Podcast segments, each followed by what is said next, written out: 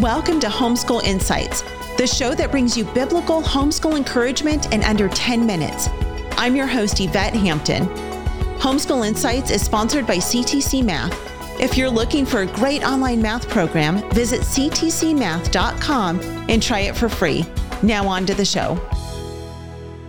I've talked before about how I, I, wish that I had started kind of along the the trail of Charlotte Mason. We kind of dabble in a little bit of everything. We do some textbook, we do some um, you know, unit study type things, and we do some Charlotte Mason type stuff. But I love the Charlotte Mason method overall. And so, one of the things that I know she talks a lot about is minimalism and how to incorporate minimalism into your homeschooling to make homeschooling more of a blessing instead of a burden um, for for families who are home because it can get really overwhelming.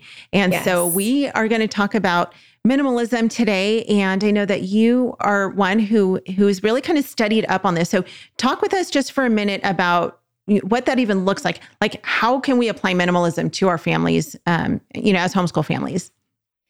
Yeah so i mean i think there are just a couple of principles that people apply regarding minimalism to their homes that can kind of translate right over to homeschooling. So you hear a lot about determining your priorities and what is important to you. So, how can we apply that to homeschooling? I think that's the first step of minimalism to really have a successful application of that to your homeschool. And so, yeah. just identifying your priorities. Um, for example, maybe you have extended family that speaks Spanish. And so, a priority for you is to have a bilingual student at a young age so they can communicate well with their extended family well then you know that that having that in your homeschool curriculum is a priority or maybe you added latin into your homeschool because you were so impressed with a friend of yours who did latin in elementary school and it turns out your child really doesn't connect with latin and it's really hard every day and so maybe you reevaluate and say you know i added that in for this reason but now i'm going to take it out mm-hmm. and so i think just looking at each subject that you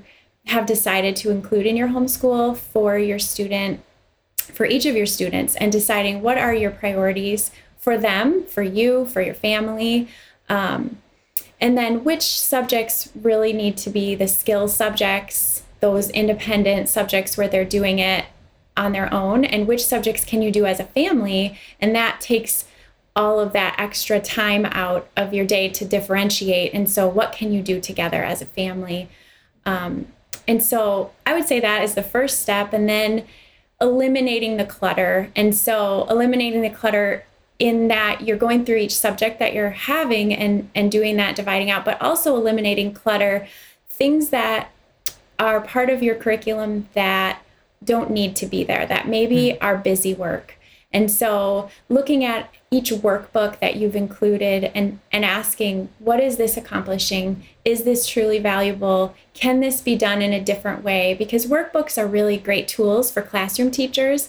But in most cases, at least in elementary school, it's there are other ways to um, identify how are they learning, what are they learning, Did, are, do they have any gaps? And so um, you know, swapping out workbooks for just a few minutes with your child, having them narrate in their own words.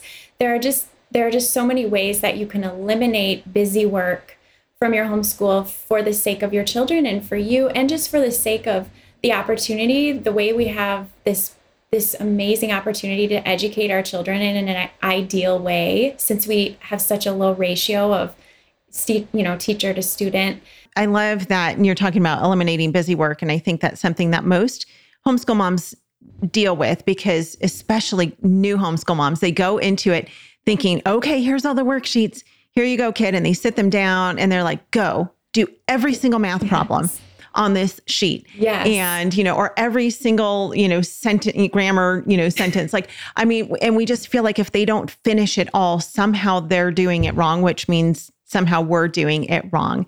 Um, and what it does is it just bogs them down and it bogs us down. Now, some kids enjoy worksheets and workbooks and things like that. Mm-hmm. My youngest daughter, she there are some workbooks and worksheets that she like she does them for fun. It's kind of funny. Yes. Um, but not always is that necessary. And so I love that you're just kind of giving permission to say, you know what, it's okay to try to minimize, min- minimize, minimize, what word am I looking for? Oh, yeah.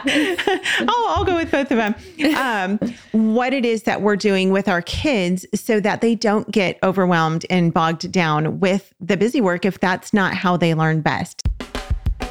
Thanks for joining us for Homeschool Insights. For more great homeschool inspiration and resources, listen to the Schoolhouse Rocked podcast every Monday, Wednesday, and Thursday.